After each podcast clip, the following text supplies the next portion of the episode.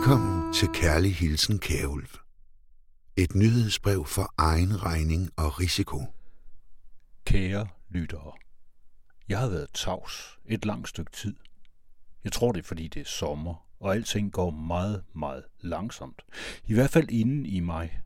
Det er som at soppe i asfalt, som nogen har tænkt sig at køre hen over lige om lidt, og så sidder man jo fast og prøver på at blinke med øjne, der langsomt lukker til, mens en hårde af elektrisk snærende Tesla'er visler hen imod en. Ja, jeg har et problem med Tesla'er, og det er ikke fordi de er elektriske, for det er fint. Problemet er, at de også er kørende og især parkerede overvågningskameraer. Yes, sir. Reading you loud and clear. Clear, clear, clear. The clock has started. The clock has started. Five, five, four, four, three, three, two, two, one, one. Liftoff. We have a liftoff. This clip from Matthew Cheerin shows Tesla Sentry Mode can't stop everyone. In this episode of Tesla Stories, we'll take a closer look at some events where the Tesla Cam has captured thieves in the act, and a follow up of what happened after these events. Der sidder nemlig otte kameraer i hver eneste af dem.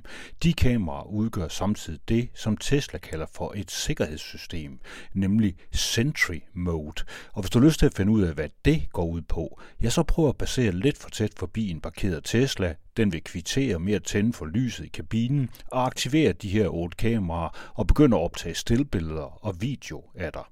Jeg har prøvet det en del gange nu i forbindelse med løbeture, hvor man skal passere mellem parkerede biler, og det føles dybt urimeligt og lusket og giver mig øjeblikkeligt lyst til at slå på bilen. Men jeg ved jo, at det bare vil medføre endnu mere filmen af mig, og at videoerne sikkert ender på YouTube. Min passivt aggressive reaktion, den er derfor reduceret til den magtesløse gestus at give et stykke elektronik fingeren, mens jeg batter højt. Send gerne det på YouTube, Tesla-idioter. Wham, bam, Tesla cam. I hope you're satisfied.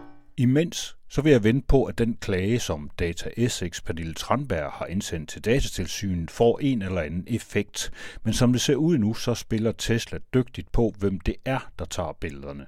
Er det ejeren eller bilen selv, der gør det? Og hvem ejer så de billeder, når det kommer til stykket?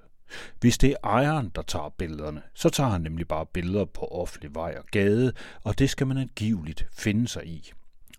Det, der generelt undrer mig, det er, hvordan de såkaldt progressive og rige typer, der kører rundt i de her Tesla'er, hvordan de kan overse, at det, de ruller i, i virkeligheden er en kørende overvågningscomputer, og at den, selvom den tager billeder af mig, også overvåger ejerne selv. I Holland der har politiet således udviklet et lille stykke software, der giver dem adgang til Teslans computer, der som bekendt gemmer alle køredata, inklusiv hvor hurtigt man har kørt. Måske skulle Tesla helt opgive deres ellers højt elskede Insane Mode, en indstilling, hvor bilens motor er helt uden begrænsninger, og hvor den umuligt kan holdes under 100 km i timen. I'm gonna try to open the door. And my lights flickered on the screen. I've got that. It says protected by Tesla, recording, Sentry activated. Tesla er ikke de eneste, der sidder fast i insane mode.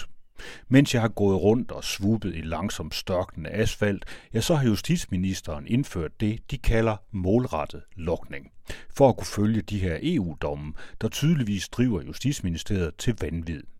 EU har nemlig gang på gang forsøgt at forklare Danmark, at lokning skal være proportional, og at det derfor ikke går, at man lokker hele befolkningens telefoner non-stop, som man hidtil har gjort det under den gamle lokningsbekendtgørelse. Derfor er man så skiftet til målrettet lokning, hvor kun de 68 procent af danskerne, der bor i større byer, får gemt, hvem de ringer og sms'er til, og hvor de er imens. 68 procent eller 4 millioner rasende mistænkelige danskere, det er åbenbart regeringens idé om at være målrettet.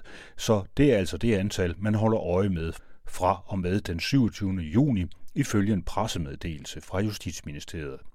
Eller faktisk holder man stadigvæk øje med os alle sammen. Går man ned i bunden af den her pressemeddelelse, der står der nemlig, Parallelt med den målrettede geografiske lokning, som i dag er sat i værk, er teleudbyderne fortsat forpligtet til at logge trafikdata generelt og udifferentieret for at beskytte den nationale sikkerhed. Her har regeringen og alle tidligere regeringer siden 2008 altså benyttet sig af kattelemmen national sikkerhed til at fortsætte med generel udifferentieret lokning, så antallet af permanent overvågede danskere altså fortsat er 100 procent, aka 5,8 millioner. Det er vældig praktisk, for så behøver teleselskaberne ikke lave noget som helst om.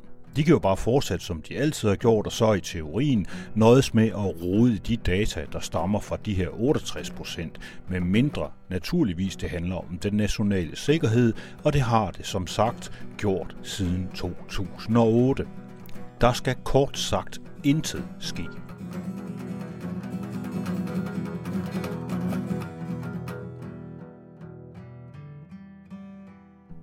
Så må vi se, hvad EU-domstolen siger til det, hvis de ellers har tid, for alt det roderi, der er med udenlandske skysøver, ikke mindst Googles, der for kort tid siden fik lukket Helsingør Kommunes Chromebooks ned efter en afgørelse fra datatilsynet. Den afgørelse, den har til gengæld fået hævet samtlige DPO'er, Data Protection Officers i samtlige kommuner hjem fra ferie før tid, for hvad skal vi dog gøre uden Google i skolerne? Kan vi overhovedet undervise børnene? Og hvad med YouTube? Og nu gik det lige så godt. Fra min stadig mere synkende position foreslår jeg, at børnene måske prøver noget helt nyt. At læse en bog og skrive en stil på et stykke papir og aflevere den på papir til deres lærere, der så kan rette i den med en rød kuglepen. Det virker, og der sidder med garanti ikke et eller andet amerikansk firma og kigger med og profilerer børnene imens. Vi kunne også begynde at lave vores egne systemer, gerne baseret på open source software. Det er faktisk muligt, og vi har endnu folk siddende ude i kommunerne, der faktisk godt ved, hvordan man sætter en server op selv, men de har for tiden travlt med at sidde og kravspecificere til de tech-giganter, som alle ellers er enige om, har alt for meget indflydelse. Tobias Fonsmark fra Semafor, han har råbt vagt i gevær og kaldt det en enestående chance. Vi kan klare det her, vi kan gøre det selv og bedre. Jeg håber, at nogen følger med ham. Men det er nok alt for simpelt, og den går som bekendt ikke her i landet. Tænketanken Justitia har således netop udgivet en rapport om alle de danskere, der ikke er med på alt det digitale. Det er mindst 25 procent, og jo, det er også rigtig mange mennesker. Og Justitia, ja, de foreslår blandt andet, at borgerbehandling som udgangspunkt skal være analog, og at det digitale er et tilvalg, noget jeg klapper så højt over jeg kan her under asfalten, samtidig med at politikernes svar sandsynligvis bliver mere såkaldt hjælp til fortsat at være digital, så vi for guds skyld ikke skal lave om på alt det skrammel, vi allerede har købt, i hvert fald ikke hvis det koster flere penge at gøre det. Beregningerne på, om vi egentlig har sparet noget ved at digitalisere landet med udenlandsk software og server i eller fra USA, dem har jeg fortsat ikke set nogen af. Exactly. So you're going to go insane? Yeah, go ahead and press the insane I'm button. not going to throw up. I hope not. Okay, that's enough. Okay, I got it. Holy shit. Oh, You okay? that's not funny. You, you, you okay? Og nu må I have mig undskyldt. Asfalten lukker sig over mig, og det sidste, jeg sandsynligvis kommer til at se, det bliver en Tesla med blitzende kameraer, så jeg er nødt til at bruge mine sidste kræfter på at få højre arm op og give dem fingeren. Kærlig hilsen og fortsat god sommer, Kjærulf. I've had dreams that weren't just dreams.